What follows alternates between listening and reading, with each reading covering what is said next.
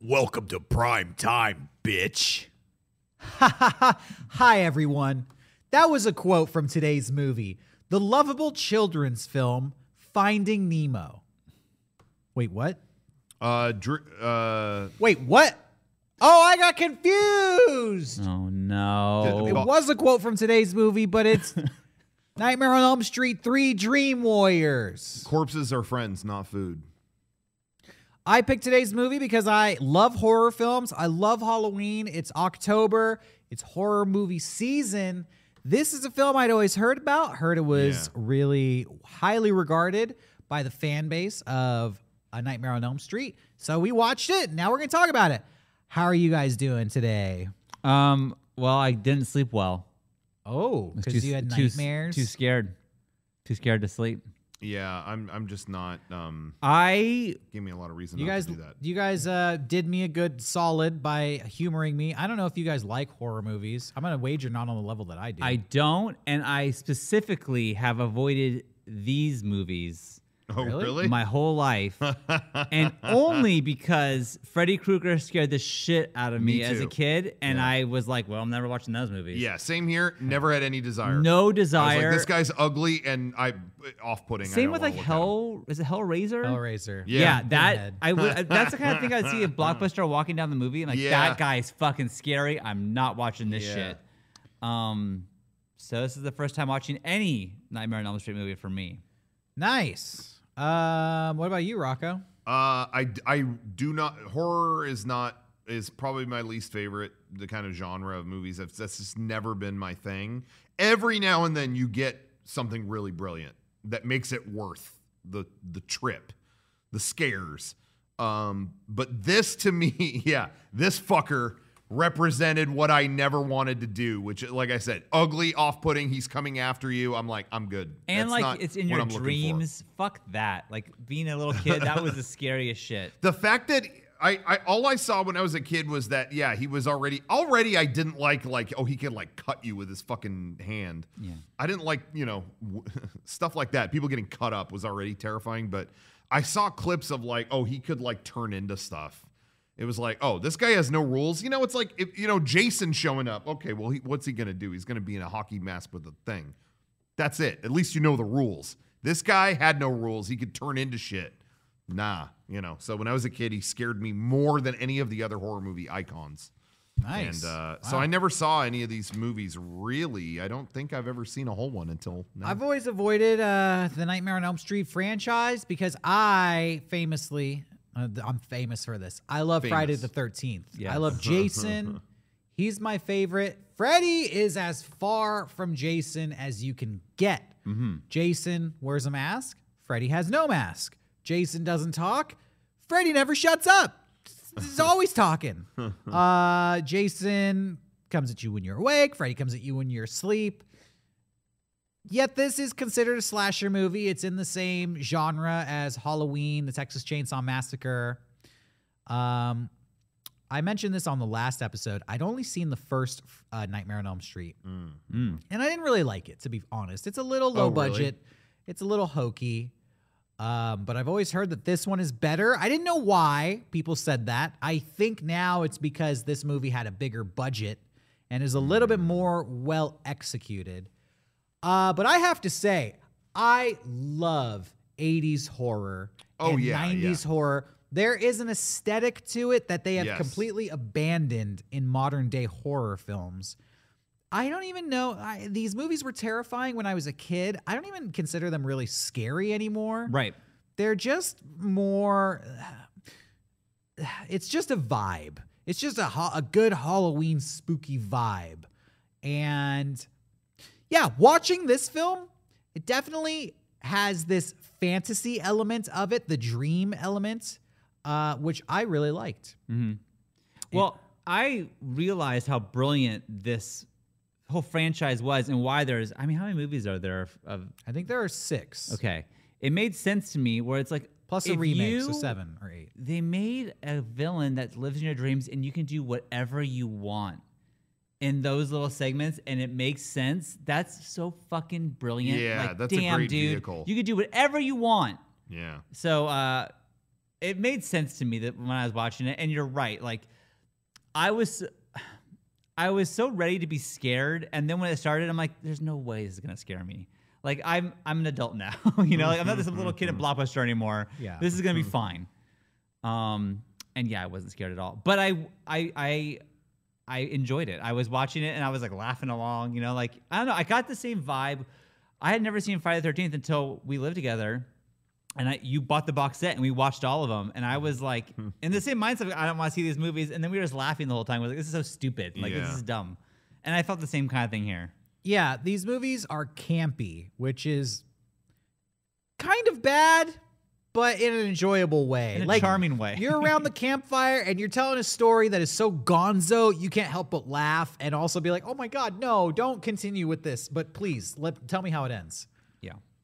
Um, and to to what you're saying about 80s aesthetic, uh, 80s horror movie aesthetic, uh, I don't often get to talk about it on here. I always forget, and it's killing me because I'm even thinking back to our uh, last week's Tomorrowland episode thing. I would I wish I would have brought this up there too, but I am really into and have always loved movie soundtracks.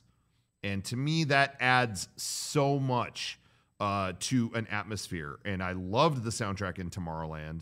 Uh, uh, you know, Michael, that was Michael Giacchino. But to to this movie, I did not realize until the credit came up that uh, it has uh, uh, a, a score by. Oh my god, I'm blanking at the time. Uh, but he's the same composer that worked on Twin Peaks which built such a uh, atmosphere. A- Angelo ba- Badalamenti. I Whoa. never know Well, how I- to say. No, his- you can't say it. That's I never. say. Yeah, I never know how to say his last name. Uh, but the sound in this movie to me is like definitive '80s horror movie like aesthetic. That synthy kind of. You know what I mean? It really transports you into that that space. And he did that in Twin Peaks too. That that same style. It really put you in a moody atmosphere and a uh, really creepy kind of setting. And uh, I just love that composer, and it added so much to this movie to me. Nice. So, um, I want to ask you guys out the gate. This is a sequel. You guys never saw the original Nightmare on Elm Street. Did that affect your viewing? Did you feel like you were missing out on anything, I- or could oh. you enjoy this on a standalone? I can enjoy it on a standalone thing, but I also thought like, oh wait, wa- was this girl in the other movies? Oh, is this a, is this a call? Like, is this maybe a callback? And like, I think I pieced it together. I don't even know the answer, honestly. Yeah. Yeah, I'll tell you I- today. I, thought they actually did a good job making it just standalone. There were there were a couple little parts where I went. It, it did. It wasn't like I feel like oh I needed to see that. It was just I, I wish I would have seen it, but it wasn't like necessary. Do you know what I mean? Yeah. I think that was. From, from what. I understand, Wes Craven was a psychology professor before he became a film director. And he kind of studied, that's why they call him the master of horror, because he had a degree in psychology and he knows what scares people. Yeah. And he had read a story about a person who uh, was afraid to go to sleep because they felt like they were being tormented in their dreams by some sort of entity. And I think they like died of sleep prep deprivation. Oh wow. And that was his inspiration to write A Nightmare on Elm Street. Um, the first movie was a hit, and he never intended on making a sequel. And so the studio moved forward making a sequel without him. Oh. A lot of people regard that movie to be one of the worst films in the whole franchise. Freddy doesn't torment people in their dreams. He's more trying to possess some kid and make this kid into a physical killer. Wes Craven, and that movie ended up making more money than the original Oh. Nightmare on Elm Street. So Wes Craven said, All right, if you're going to keep making these movies, let me come back and I'll make one and I'll actually have it uh, adhere to what I think it should. And he intended this movie to be the final Nightmare on Elm Street film. But then this movie was such a success, it spawned all the others. I mean, it really launched the franchise. how many are there? I don't actually know. Well, like I said, there's six, and then I think Oh, okay. there's there's also a Freddy remake, vs. Jason. and there's Oh, Freddy vs. Jason. So um, I think it goes up to Nightmare on Elm Street five, and then the sixth one is called New Nightmare. Okay. which is a very meta movie. It's Yeah. about like they're trying to make a Nightmare on Elm Street movie, and Oh, Freddy is yeah. coming out and trying to hunt the filmmakers. Like Wes Craven is in that Oh. movie, Whoa. yeah, that's right. Whoa. and then and apparently that movie's really good. So No kidding. maybe we'll have to check that one out someday. Wow. And then there's Freddy versus Jason and the Nightmare on Elm Street remake. So hmm, seven or eight, depending on which ones you eh, count. Did you see, did ever anyone see the remake? That- No. I never even hear about it. No, I think I think it didn't do well. Hmm. Because they didn't get, get Robert Englund, and people are p- pissed about it, if I remember It was correctly. Something like that. yeah, but he's old, so you got to give him a break sometime. yeah. So, backstory in the original Nightmare on Elm Street, the main girl is uh Lori, I think. She is the older woman who comes back in this movie. So the girl who survives at the end of the first film comes back to be the dream therapist in this But movie. she's not in the second one. The second one has nothing, Nothing to, to do. do. So this oh. movie Okay. this movie kind of skips the second one and just picks up right where the first one left off. Understood. Okay, now that answers a question I had because watching this, she's the therapist woman. Okay, Right, yeah, yeah. Because as I'm watching it, I'm like, are they like aging her up or something? Like, this is a weird casting. This movie takes place six years after the first movie. Okay. This movie came out in 1987, but actually takes place in the year 1990. Okay. Yeah, because it was like again, they were like aging her up, and I I was like, "What? Why didn't they just cast an older actress?" I don't understand this. So that makes sense. She was already an existing character. Yeah. Okay. Uh, Clears so much her up. name is Nancy. Sorry, Nancy is the main character. And then there's another main character in this movie, played by none other than Patricia Arquette in her film debut. This is Patricia Arquette's first film, and the movie starts uh, by following her. Um, the movie opens with Patricia Arquette in her bedroom doing a model, uh, creating a model, and also clearly like trying to stay awake. She's like eating instant coffee and pounding a diet coke, which that's a pretty good way to stay awake. I would think. I've never done that, but Also, if you want to get really weird with it, if she falls asleep, she's gonna die. So therefore, her drinking the coke is keeping her alive. If you want to use that theme that we've used before, that coke God. saves you. All right, then this is officially a shit film. I'm just saying, if you want to get, if you want to think about it, you know, it does Yeah, save her like- life. For me, it's when a character is literally on the verge of death, like Sure. ah, and they're like, "Get them the coke," ah, and they pour it down their mouth, and oh, oh, thank God, thank God you had that delicious Coca-Cola Classic on hand in the refrigerator. but you're right, she does drink Diet Coke. Uh, Diet Coke is all throughout this movie, so it's clearly product placement. There's also clear product placement by Budweiser and Marlboro cigarettes. The Oh. you know the 80s, they were pretty Good stuff. shameless with it. Um, her name is Kristen Parker, Patricia Arquette's character. And the movie opens with her actually, she does fall asleep, and Freddy Krueger haunts her nightmares. Um, the first, I mean, right away when they go into the dream sequence, it sets the tone for this film and what the dream sequences are going to be, which is very like surreal, creepy, fantasy set pieces. She falls asleep in her bed, and we have a close up of her, and then it pulls out, and the bed is in front of the real life version of the house that she was making the model of, and it's all in like this spooky slow motion, and these kids are playing jump rope and they're jumping in slow motion. They're singing a nursery rhyme that they're making up or something. Yeah, that's actually the the famous nursery rhyme from the first movie. Oh. One, two, Freddy's coming for you. Three, four, better lock the door. Five, six, get your crucifix. Seven, eight, gonna stay up late. Nine, ten, never sleep again. Gotcha. That's right. I'm a fan. I know the nursery rhyme. Uh, she goes into the house. Freddy Krueger attacks her. And one thing that this movie has going for it is it kind of hits all these classic things that you may have actually experienced in a real nightmare. So Freddy Krueger starts chasing her through the house and she's running and she's running, but then her feet the, go through the floor and the floorboards are like turning into mud and she's just getting stuck in it. You know, there's a lot of stuff that's like, that does seem like a stupid, fucked up dream. You know, she walks through a door and the door closes and suddenly it's not the door she went through, it's a different door. She's in a new house. Yeah. Um, uh, it's hard to describe the Freddy Krueger dream sequences because they're so surreal. Yeah. Yeah. I and there's so many optical illusions and camera tricks and just playing with It- your expectation. it really gives me off the impression of walking through a haunted house where it's like every room is something different that maybe doesn't connect to the last room you just walked to, but it's just all scary. Whatever it's going to be, it's going to try to fuck you up in some scary way, but maybe doesn't make sense all the way, but it doesn't need to. Yeah. Um, and then they do they do this all the time in the movie where you think the dream ends and oh, you wake up and you're back in your house. You're like, oh, that was crazy. And you go to the bathroom or something, and then the dream, you're still in the dream, and you're still being chased by Freddy Krueger. Which I wondered, like, that's been done a thousand times, but this is such an old movie. Is this one of the first times to do that? Like, maybe that was like mind blowing in this movie. I don't know. Um, I feel like the dream within a dream trope has been around forever, but this movie, you just never know when you're dreaming and when you're not. Um, so they use it very effectively in these movies. Freddy Krueger attacks Kristen in this dream within a dream and ends up trying to slit her wrists. Her mom comes and finds her and wakes her up. And this part was confusing to me because she's actually holding a razor and her mom thinks that it was a suicide attempt. Mm-hmm. And I guess that's to imply that Freddy Krueger can, through your dreams, manipulate you. Perhaps you're sleepwalking and he can make you do things that you otherwise wouldn't normally do in your real life. But also, as the movie goes on, I guess as Freddy gets stronger, he can control people even after they do wake up. I don't know. This mm-hmm. is a horror movie. But, anyways, her mom thinks it's a suicide attempt.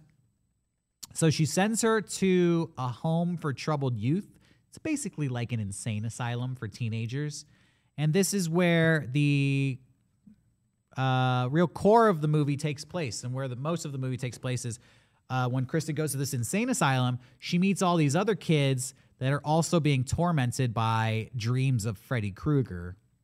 Um, and there's a therapist there trying to find out why these kids are having these bad dreams.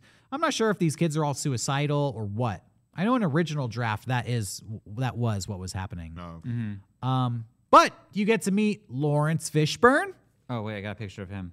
Larry, Larry Fishburne. I love that he was credited as Larry. Larry Fishburne, and you find out that there he Oh, is. um, like we already mentioned, Nancy from the first movie is now a dream specialist, a dream therapist. Because of her experience with Freddy Krueger, she's become obsessed with dreams and she wants to help other kids who are also being tormented by Freddy Krueger. Um, yeah, what did you guys think about the movie up until this point? Um, I was all. The name Dream Warriors is so lame that I was in. I was already excited, and when like the graphic opening graphic Dream Warriors, I was like, all right, fuck yeah, this is gonna rule. Yeah, it has a good font. It did, and it, it was just a good effect. I don't know, and it's like I lo- I do love horror movies in this age just because there is no computer graphics for the most Yeah. part. It's just effects, and then I just maybe it's because we've worked on this stuff for so long. I just like how would Garrett do this? And I was looking at it with that mindset. That like yeah, by this point I was all the way in, and I, I figured out that girl probably was in the first movie at this point, and I was just excited to see where we were gonna go. Yeah, this movie's all practical effects. There is no CGI in it. Um, There was once I don't even know if that was actual CGI. the balls. I'm thinking of like when he's like doing like the what are those five balls and you let go of one and then one hits, you know? Yeah, I think that was like a green screen effect. Oh, because they'll start floating in the air. I'm like, okay, this is the one time they've used computers that I've seen. either either green screen or or uh, cell animation. Okay, maybe that's what it was. Because yeah, they did those were not computer generated. But anyways, it's all practical. But yeah, it was the peak of of that, like of practical effects. I mean, I feel similarly about the thing. Like the 80s is where they really maximized the physical effect. You know, it was before computers had reared their head kind of in a in a mainstream way. And um so you really had some of the most creative uses. I really of- feel like if Mega64 was to ever make a horror movie, I think we would have no computer effects. Like, 'cause it's, it's funner to do watch it this way. we're gonna edit. We're we're not gonna use digital anything. No, no computers to edit. Just use it on film. Cut it up. Let's do it. Yeah, that's the way. That's the that's the best way to go. Yeah. Um, so Kristen is in this mental hospital. Uh, Laurence Fishburne is the orderly. This guy, uh, the other guy here is Dr. Gordon. He's like the main doctor looking over all the kids who are suffering from these nightmares. There's another doctor who's like an older woman, Dr. Gordon's boss. And then Nancy's like the young hot shot that everybody is really skeptical. Like, oh, this person wants to come in here with an experimental drug and treat these kids.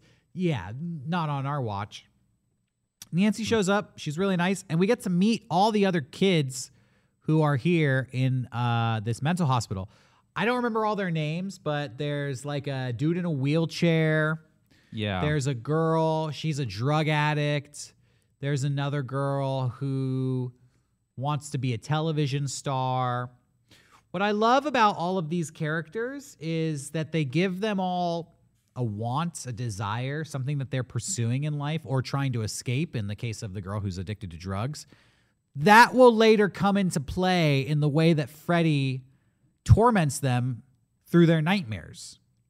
Um, there's a kid who can't talk, uh, and it's implied that he was traumatized by one of his encounters with Freddy Krueger, and he's no longer able to speak. He, at a certain point in the movie, is is attacked by Freddy Krueger, uh, who spits out these like tongue slugs that tie the kid up, and then he makes a comment like, "What's wrong? Tongue tied?" And it's like, oh, all of these ways you torture these kids are tied into their shortcomings or their desires, which I thought was pretty smart and pretty Yeah. pretty uh, good writing on the Yeah. part of Wes Craven and the other person who helped write this movie. Yeah. What- And it's fucking cheesy too. Like all those lines are so cheesy, but I you you kind of eat it up in this instance. I don't like you don't get mad at it. It's like it's stupid. I don't know. Wasn't one of the writers on this Frank Darabont? I think this is like his first Whoa. screenwriting credit or something This like is that. Frank Darabont's first screenwriting credit. That's the guy who made The Green Mile and Yeah. The Shawshank Wow, that's Redemption. crazy. Yeah, and started uh, Walking Dead and was kicked off of it. But but yeah, uh, There you go. big movie writer, and uh, I was surprised. I thought I saw his credit on here. Yeah, totally. And um shoot, what else was I gonna say? I don't know. I don't remember. Um anything else you guys want to add to this Uh, part? No, I like how they um they early on kind of hint that everyone has like dream powers. All one all these kids have something special they can do in their dream and make it so they're the dream warriors. But like I like the idea that uh Patricia Arquette, I forget her name, could dream and pull people into her dream and so they all could be there together. Yeah. Was Yeah. like instantly it's like I had the sense of like the Matrix, even though, you know, Laurence Fish- Fishburne is in this. But it's like, yeah, you're all going into the Matrix to solve this problem, although you're all like sleeping on the outside right here. Yeah, Yeah. So what happens is, um, pretty early on in her stay in the mental hospital, Kristen has another dream where she's attacked by Freddy Krueger, and in the course of having this dream, Nancy falls asleep and has the same dream. Kristen is able to pull Nancy into the Freddy Krueger dream. In this dream, Freddy Krueger basically turns into a giant penis like looking worm and he starts to swallow Kristen. Yeah, look at that. I mean, that doesn't even really do it justice. No, it doesn't. You have to watch it. I read that when they made this giant worm, it looked so much like a penis, they had to cover it in green slime.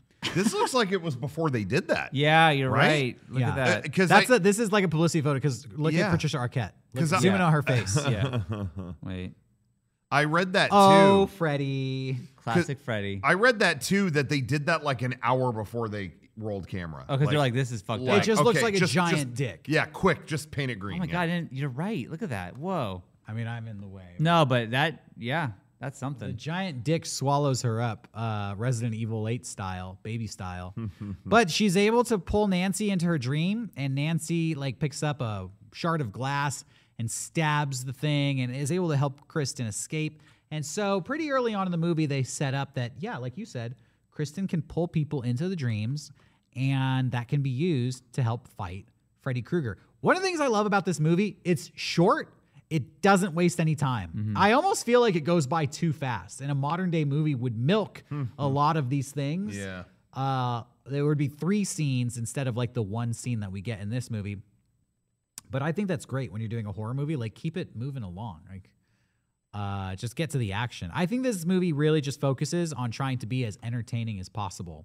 Yeah. Um, so what happens is Nancy kind of starts bonding with the other guy, Dr. Gordon, and tells him that, you know, I've experienced Freddy Krueger before, and I think that we should use this drug that suppresses people's dreams. And he's like, no, I, he doesn't want to hear it, right? It's a classic horror movie. You're, t- Classic. you're telling me everything that we're going to believe by the end of the movie, Right. But all the authoritative figures are telling you you're crazy. And I loved that too when it's like all these kids are having the same problem and saying the same thing, and you're like, you're all crazy.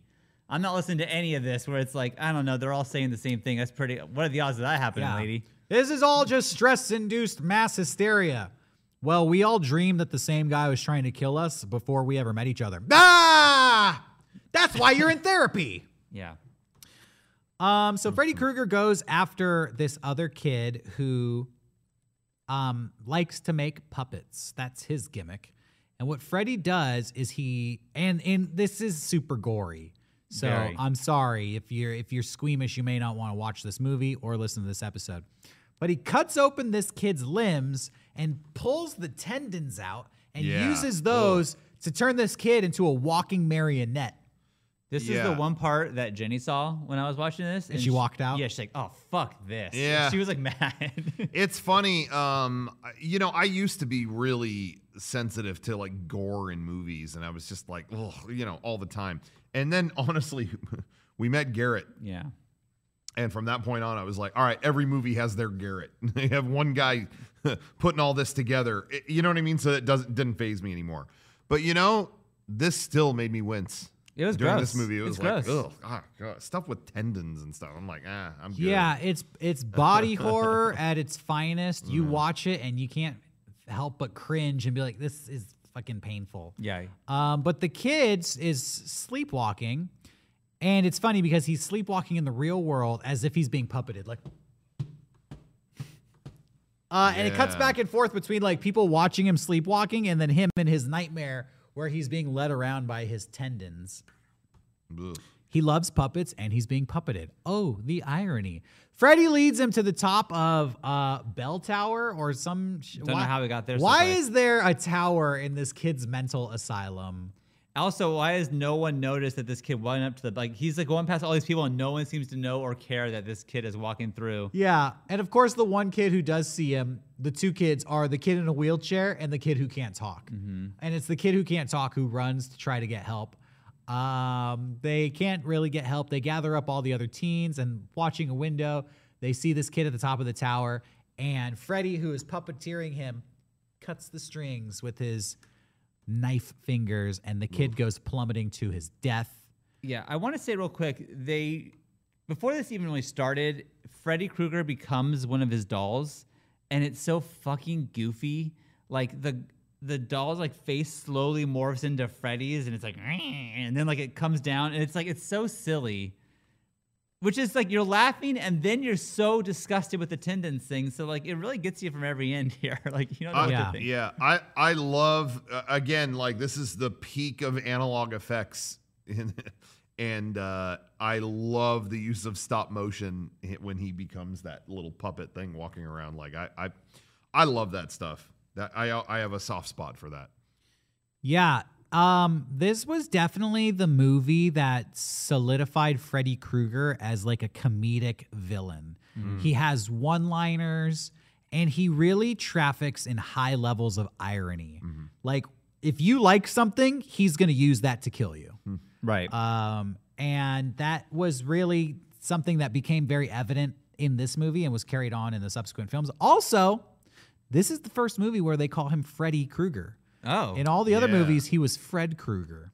oh, weird. So this is where you get the the final form of Freddy. And then one after this, they just call him Steve, and it doesn't even make sense. Yeah, that's weird. So it's a weird. This is a weird movie. Um, so that's the first death in the film. The kid who likes puppets gets puppeteered to jumping out of a building. Um, and from that point on, the mental asylum is put on lockdown. Like at night, they're going to be locked in their rooms. Brilliant. Yeah. Why weren't they doing that to begin with? Yeah, okay. So we get to the next kill sequence, um, and there is some story here. We should say, like Nancy, she was in the first movie. All her friends are dead. Her mom has passed away, which may or may not have happened at the end of the first film. It's kind of left up for debate. And we know that her father, she doesn't talk to her father. Her father was the chief of police in the first movie. He comes back into this film later on. And she's bonding with Dr. Gordon. I guess there was a version of the script where she like hooks up with Dr. You Gordon. You could tell that that was a thing. I think they cut the sex scene out. Because yeah. there was a scene and they're like eating dinner at one of their apartments and like there's like a fireplace in the background and they're so close to each other. I'm like, and then they cut away from that. I'm like, what? Yeah, and they're like, They definitely fucked they're at like, some I think it's time we start working together. Yeah. Yeah. Hard cut to the next day at work. So, uh, we have a plan. And I was like, yeah, you talked about this in bed after you book. Yeah, it was it was so clear that that was where it was going, and then it, it just didn't go there. So yeah, that's funny to hear that that was cut. Yeah, but don't worry, there are boobs in this uh, movie, just like all great slasher films. We'll get to that a little later. Oh, okay. Um, I had something to say about that, but well, you know, when, when the time comes. We're all we're almost there. Don't worry. Yeah. So the second kill has to do with the girl who wants to be a TV star. She's watching TV late at night, and Laurence Fishburne's like bedtime, and she's like, "I don't want to go to sleep. What do you, you know? Can I stay up? I'm doing research for my career by watching TV." And he's like, "All right, I'll give you a few more minutes, but don't tell anybody." And he leaves her alone in the TV room, and she's watching it, and she's like nodding off. And again, this movie does something great where she closes her eyes for half a second and she opens them back up, and now she's in the dream. But we don't know that as the audience. It happens so quickly. Yeah. She's watching the Dick Cavett show, Mm-hmm. and I actually thought this was legitimately creepy. Yeah, I was just gonna say this is one of my favorite uh, like details or or Dick, parts. or Dick whatever. Cavett interviewing uh, Zsa Zsa Gabor. Yeah. Yeah. Which, by the way, did you hear the story behind that? No.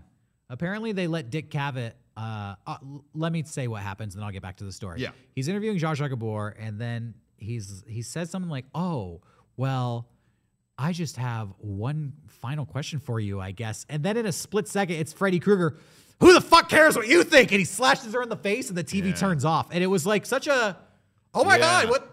It, What? It felt like a violation, kind of. That was, that was a well done moment. It was very nightmarish. Yeah. Uh, kudos to them. What I was gonna say is Dick Cavett apparently was allowed to pick whoever he wanted to be his guest Yeah. Oh, for this part of for the- this part, and he famously hated Zsa Zsa Gabor Oh. because he thought she was the stupidest person he ever met in his Oh, life. I didn't so know he's like, "Oh, I get to I get to pick somebody to have their face slashed off. Oh, I have the perfect person." What the Ah, fuck? I did not That's know that. crazy. Wow. Yeah. So he handpicked Zsa Zsa for this role. I just thought it was so wicked that they got a second, like it, like it, it's Dick Cavett, and then it uh, suddenly transitions into Freddy Krueger. But they got just a second of Dick Cavett going. Uh, what does he actually say here? I can't remember. No one Yeah, gives I a- think it's like, like, yeah, no, no, one gives a fuck No what one you gives think. a fuck. Yeah, they got Dick Cavett going.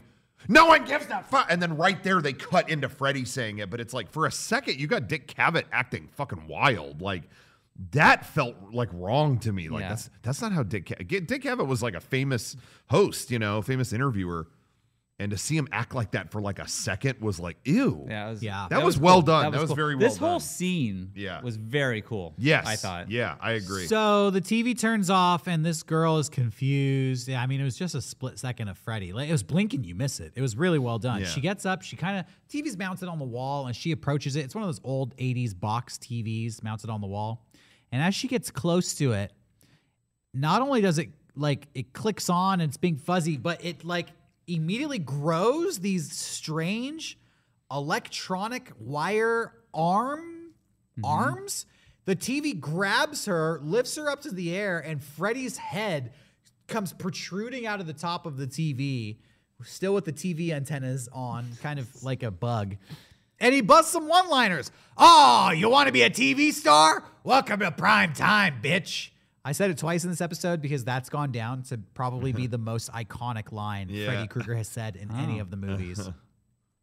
He smashes her head into the TV, and Laurence Fishburne comes in, and this is how he discovers her.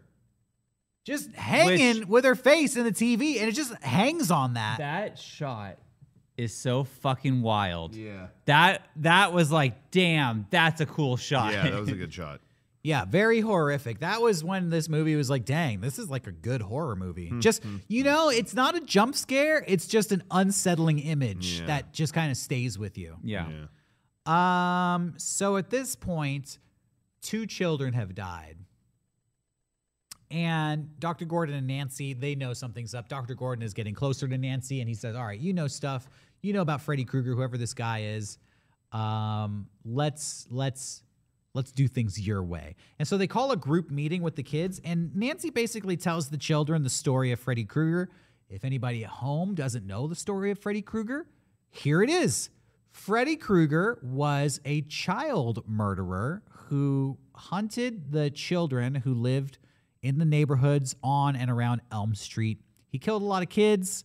The parents tried to they got him arrested they put him on trial but for some reason he got off the hook on a technicality so the parents did mob justice they went they found freddy one night they locked him in a boiler room they set the boiler room on fire and they killed him And is this in the first movie or is they talk Yeah. about this in the first they movie talk about it but you don't So see that's not the plot of the first movie. It's just something no that's brought up. Okay. so again in the Oh. first movie the first movie is just like this this stuff is happening and people don't know why nancy finds out from her Oh, parents like okay we know who freddy krueger is and this is what happened to him okay. So because the parents killed him, by the way, The Simpsons parodied this on Treehouse of Horror. Yes. Yeah. Um, but in in that one, Homer was just uh, cold and turned the furnace up, even though there was a note that said it was broken. Don't touch it, and he ended up frying groundskeeper Willie. Uh-huh. And that was the scariest episode of Treehouse of Horror.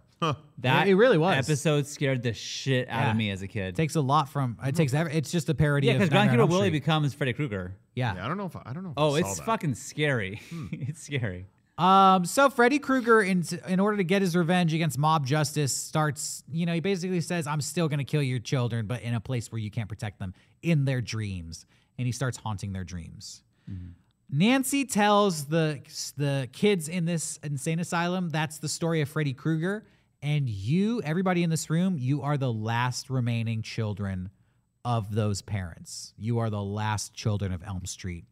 Freddy Krueger's coming for all the descendants of the people who killed him, and you're the only ones who are left. So they decide, they talk about how Kristen has the power to pull people in to dreams with her like lucid dreaming ability. So they're like, we're going to do a group hypnosis session. We're going to put all of us to sleep at once. And then we're, Kristen's going to pull us into a dream. We're going to see what happens. Uh, this group hypnosis session was almost made me like trip out. They had this like pendulum that kept flashing a light, and I was like, ah, this is making me feel psychotic. but uh, again, they think the session does not work when actually it does. And they're like, oh, it didn't work. All right, let's all go our separate ways. And the kid who can't talk goes down the hall, and some nurse is there, and she's like, what's up? Check. Come in. Come over here. I want to talk to you about something. And she brings him in the room and she's like, oh, I basically love you. I think you're so hot. Your voice is very sexy. uh, Yeah. and feels uh, good to hear it. You know. here we go, Rocco. She takes her shirt off. What Yeah. do you want to say about her boobs? Uh, I would just want to say congratulations because uh, in 2009, uh, Arrow in the Head, very famous horror website, they put in the work, did the research, and through a series of tests and uh, polls, uh, they concluded that uh, the nurse's boobs are number four on the list of top 10 boobs in horror movies. Wow. So we're talking, these are top Congratulations. five. What's number one? I, d- I, I don't know. God. Oh, I would This like just to has know. a, a list of awards. Shining. A list of awards. I'm gonna I'm gonna find out. You guys keep you Blair know, Witch Project, The move Witch. on, but I'm gonna get I'm gonna get to the bottom of that. What would it? Well, I'm trying to think of what it could be. Well, I don't know horror movies that well, so I really won't be able to tell you. yeah, I can't think of another horror movie that has boobs in it. So yeah. I I'll don't know. I'll find out. Uh so this kid starts making out with this nurse. I was watching this with uh, my girlfriend, and she was like, "This must have been uncomfortable to film." Yeah, probably. this probably. is like an adult woman making out with a teenager. I didn't even I didn't even think about Yeah, that. Yeah, but- but 'Cause, like- hey, the movie's good. I was thinking like, oh, it's- whatever, it's a dream. What? I- you idiot. How I was thinking like, this? yo, that kid was stoked. or terrified. Yeah, I don't know. yeah. Maybe, but this like this like ha- pretty much naked woman on top of him, making out with him. I don't know. Would you be stoked? No. Well, like you're on set. You're if 17. I'm like 17 or 18, I You think, come on, realistically. I think realistically, I'm terrified and stoked at the same time. I think probably. Oh, they're gonna film my first time. What's my job? Oh man. The nurse is Freddy Krueger. I read Aw. they were gonna do uh, a scene where they keep the boobs out, but just have Freddy Krueger's face, and they actually Yeah. like film this, and they were like, Freddy Krueger with tits is not scary. It's the opposite of scary. It's just wrong. No. They, I'm, I'm sorry. You say they actually filmed that? Apparently, they did. Oh, okay. Because I was. It's so funny. I was waiting for that to happen. Me too. Yeah. But I mean, him with and TV antennas head is wrong, or him as the doll was stupid too. Like I think it's all stupid. Like I don't know why that's the line. Hey, they just said it like to, it broke the movie. They're like, enough. this takes you out of it. All right. uh, so can see instead, she kind of like is replaced by Freddy Krueger. Um, and as I mentioned, when she's in nurse mode, she spits out her tongue.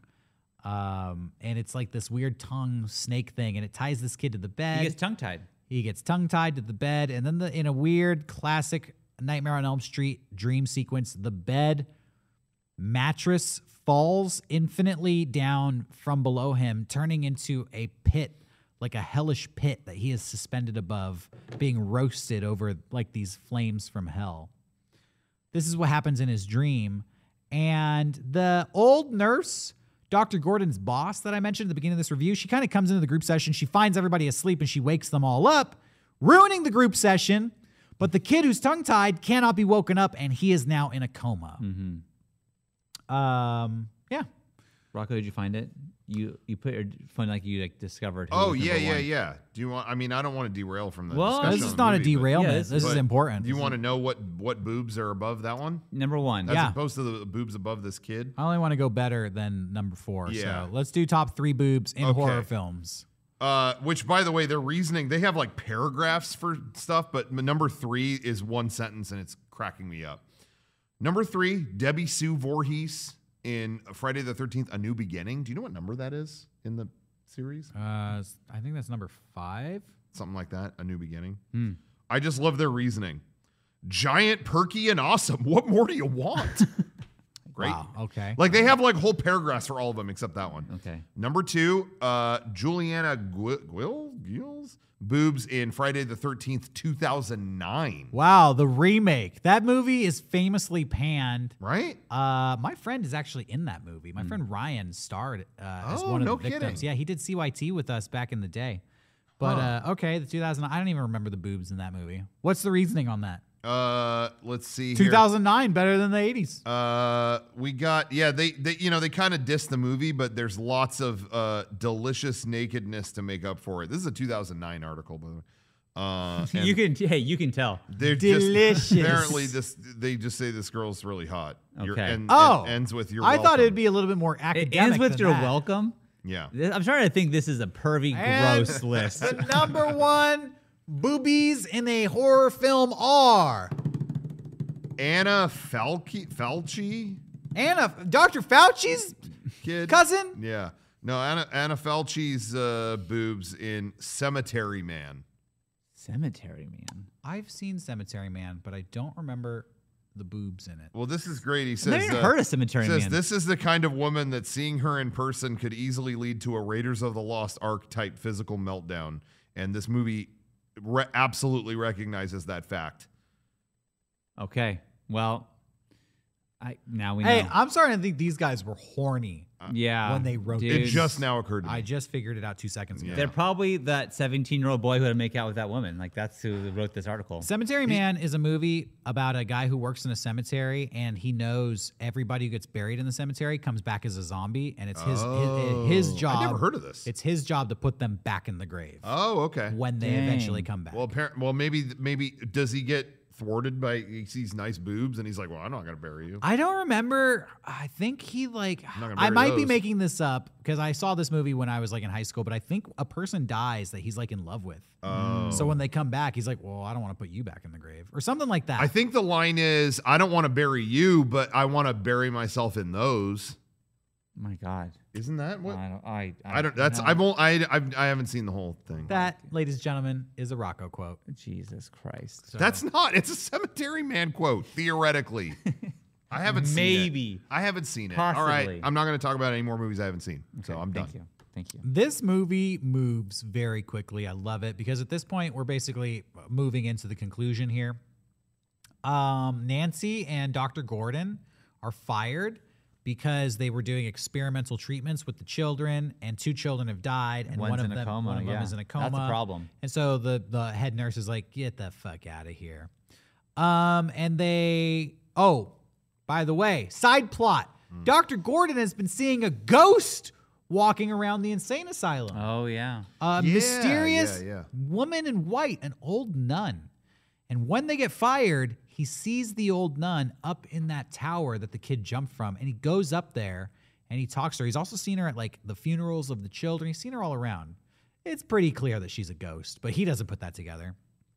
And he talks to her, and she gives him the backstory, some more backstory on Freddy Krueger. We know how he died, but now we learn how he was born, Which- which is a wholesome story. It seriously was so fucked up that I was just like, yo, like, hey, yeah, I was. I never knew this was. I, never knew this. Was I was the story. having like some good old fun watching this movie, but this is fucked up. Like, I know you're, you're trying to be fucked up, but this is fucked up. hey, t- Freddy Krueger, take it easy. Yo, ta- Uh, take it easy, please. The story is Freddy's mom worked in this insane asylum, but on a certain like vacation weekend when everybody left the. I Which don't. they have it at the same time. Just leave the inmates by themselves. They- like, ah, it's holidays, guys. Good They, luck. they had a holiday weekend where everybody who worked in the insane asylum left the insane asylum and just left the inmates by themselves. It was Labor Day weekend. Yeah. It was. Yeah, it was good.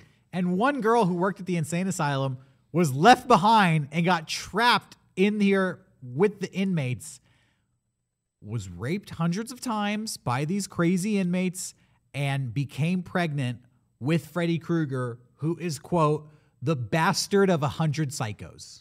Yeah. So Yeah. you could have thought of a better way because that was I didn't like that.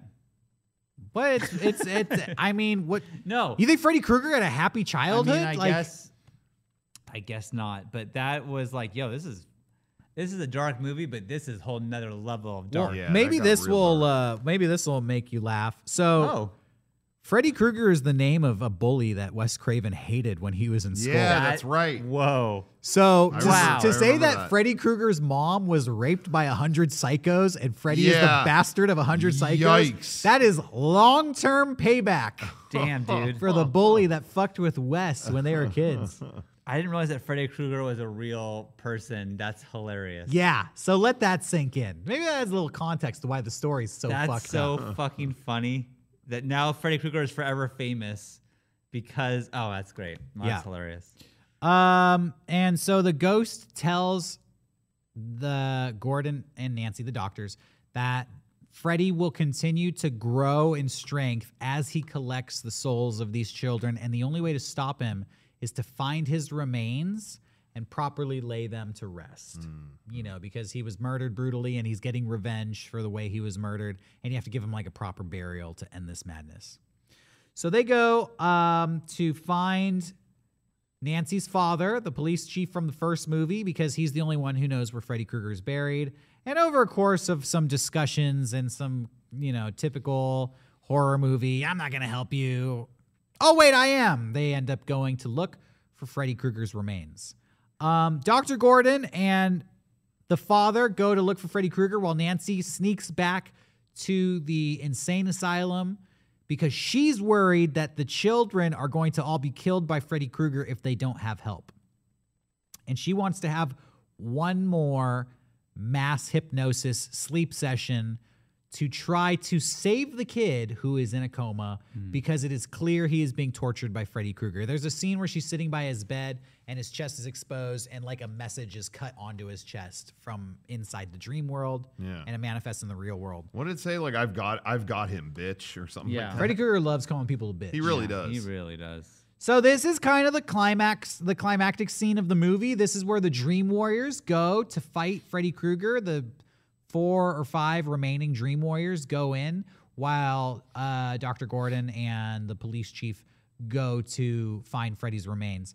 So there's a girl who's a drug addict, and when they all have the mass hysteria, uh, not the mass hysteria, the group dream, they have like their perfect dream version of themselves. The kid in the wheelchair can now walk. And the girl who's a drug addict, she's like super fly, you know. She's got like a mohawk and she's dressed in leather, and she's like, "In my dreams, I'm beautiful." Psh, two switchblades and bad, yeah, which was pretty cool. yeah. Um, Freddy Krueger kind of isolates the Dream Warriors in this climactic battle, and he starts taking them out one by one. The kid who can't walk, he gets chased down by this like demonic knife covered wheelchair that runs him down. yeah. The girl who's bad and beautiful, she gets into like a knife fight with Freddy Krueger. But he wins the fight and he turns his hand instead of knives for fingers, it's syringes full of drugs and he like sticks it into her veins and causes her to OD. Yeah, fucked up. is fucked up, man. Um, but as the Dream Warriors go on, they start working together. They find the kid who is captive. They release him, and then there's a final climactic battle with Freddy Krueger. At the same time, this is happening out in the real world. They find Freddy's remains, which is just a burnt up skeleton, which comes back to life Hilariously. and the skeleton Yeah. kills kills the police chief dad. It's like Jason and the Argonauts. I was just gonna say that's Jason and the Argonauts was always like a hugely uh, I don't know I don't know about inspirational, but like that really was like I love the effects in that movie that they were fighting these stop motion skeletons. And so to see that show up, that had to be some some film nerd on the cast was like or on the crew was like, yeah, we get to do that. Okay. There was also a part that you kind of skipped over that I was laughing so hard at when the kid in the wheelchair, his power is that he's a wizard or some shit. And yeah, he's he- a D&D uh, DM, yeah. he turns he becomes like the wizard version of himself and like explodes this wheelchair thing and like is like flying towards Freddy Krueger and it's so fucking goofy. Yeah, he's like Palpatine with like green lightning. It, it was just like I was eating that shit up. I thought it was so funny.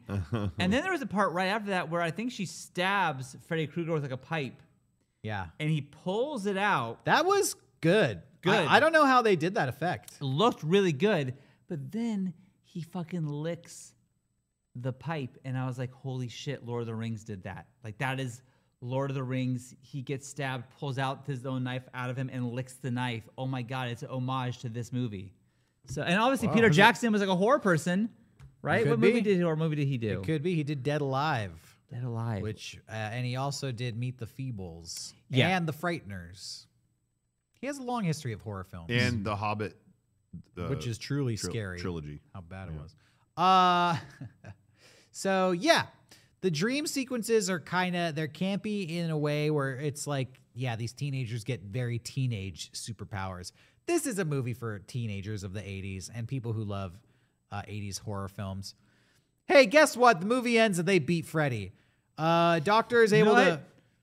Beat the skeleton, bury it, cover it with holy water, and in the dream, this kind of affects Freddy where he where the water hits him, he's like scalded and burned by this bright light, and eventually he is defeated, but not before he stabs Nancy.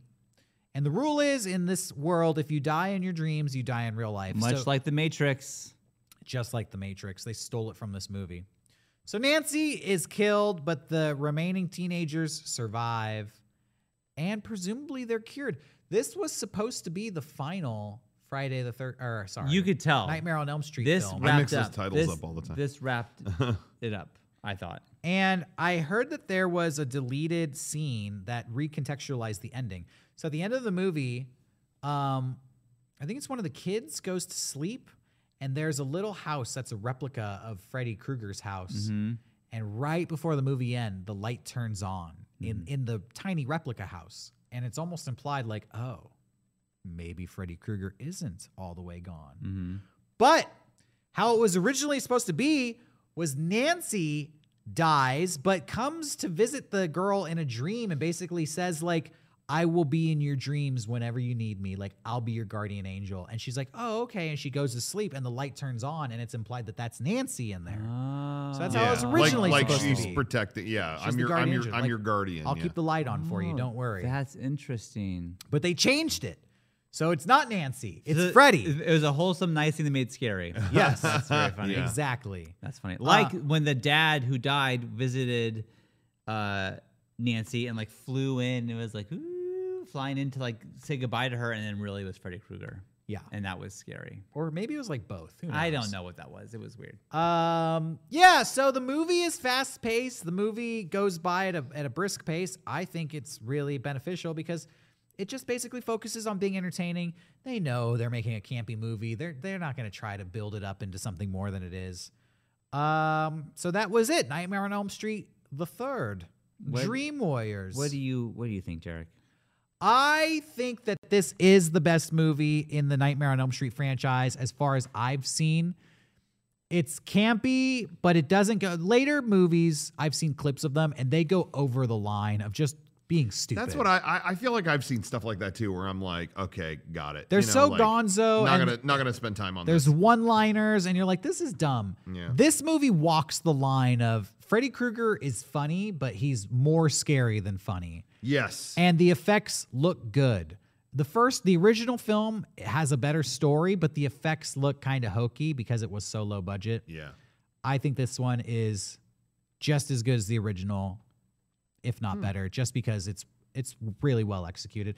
I think you know it's not the scariest horror movie, but it's a No. great Halloween movie. It's got a it's got a good vibe to it, and it it doesn't go on for too long. It doesn't drag its feet. It never really gets boring. Yeah. Never gets too boring. You don't really say. lose. You can't really lose with this movie. You know, and if you're looking for that kind of thing, it's not really. It doesn't really fail on much. You know. Yeah, like you said, it might not be the greatest, whatever, but Yeah. succeeds at what it was So to be. judging it as a horror film, I think it is top tier. If you like horror movies, you owe it to yourself to watch Dream Warriors. You won't be disappointed. I'm gonna give it four popcorn shakes out of five, and that's judging it as a horror film. You know, if you're like uh, you like dramas and comedies and you hate horror, you're not gonna think this is a four star movie. No. Yeah. But if you like campy horror films, this is going to be one of the better ones you can find. And that's how I'm judging it. Um, yeah, I agree with what you said about they found the right balance in this movie of him being funny and terrifying. I've said it a million times on here. I love stuff that can walk that line of like you're kind of laughing at it, but it's actually really fucking serious too. You know what I mean? Like you find that if you could find that perfect balance, I love that shit. But go too far any any one direction, it's gonna ruin it. I I know what you're saying. I haven't seen any more movies in this franchise. I've always seen you know scenes here and there on TV, clips here or there, and yeah, it almost seemed like eh, this is like stupid, like like so over the top that it's like it just felt like junk food watching it. You know what I mean? Like the mm-hmm. scenes I would see, it's like this isn't something I'm going to be interested in. Here, they did find that perfect blend where it's kind of crazy what he's doing. You're kind of laughing, but man, this thing is no fucking joke. You know, they found that perfect blend. And and again, if they went a little as the later movies apparently do, if they go a little sillier, it's just not going to be as effective. I loved what they did with him uh, uh, in that regard, and I love the practical effect. The practical effects. I love movies that can that use every. It's why I I love Return of the Jedi so much. They use like every movie magic trick. You've got like this character is a fucking puppet. This character. I love the, this '80s vibe of like using every analog trick they have in the book. So this movie does that. So I was really entertained by that. Horror is still not my thing. So that brings it down. That's just not my thing. Every now and then there's something that does it really amazing, like I said. But um, but I, I'm gonna I'm gonna give this a solid three. I I really really enjoyed the execution of everything. I think it was so good, and uh, yeah, like you said, I, I don't think you can. You know, I don't know. I don't think you can really go wrong with it. If you're if you want to watch a horror movie, 80s horror movie especially, this is a great pick. Like I think you'll I think you'll dig it. Yeah, I pretty much agree with everything you said, Rocco. Like horror is not my thing at all, but I can recognize that this was fun. Yeah. You know, I if had- I was gonna pop one in during Halloween, this is gonna be a top. Yeah, I. I would pop this in for sure. Yeah. I'll also give it a three.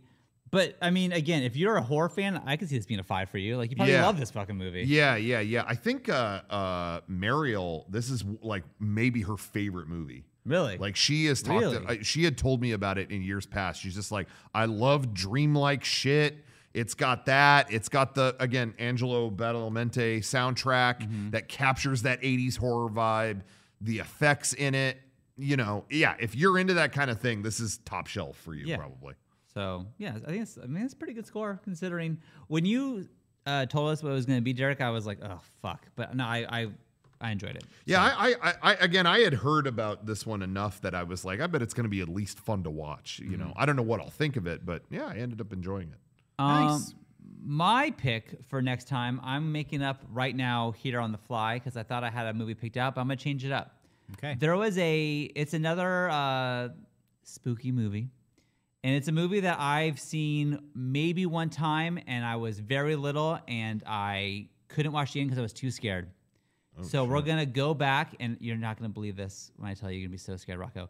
we're gonna watch uh, the Poltergeist because I've never really seen that movie because I've been too Wow. scared to watch that. Wow. Okay. So I, I'm sure you guys have seen it probably several times. Nice. I have not. So let's. Watch I have seen it. I think you're gonna like it. it.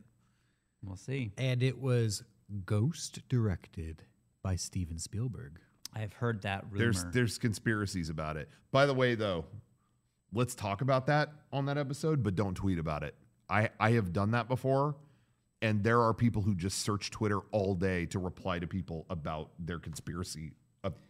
Like that it sounds was, like someone that would be fun to be around. that's how I'm just saying that's happened. Cautionary tale. Okay. We'll talk more about that on the next episode. All right, so we're gonna do a classic horror film again for Halloween. Poltergeist. Watch it. Come back, see what we thought about it. We'll see you then. Bye.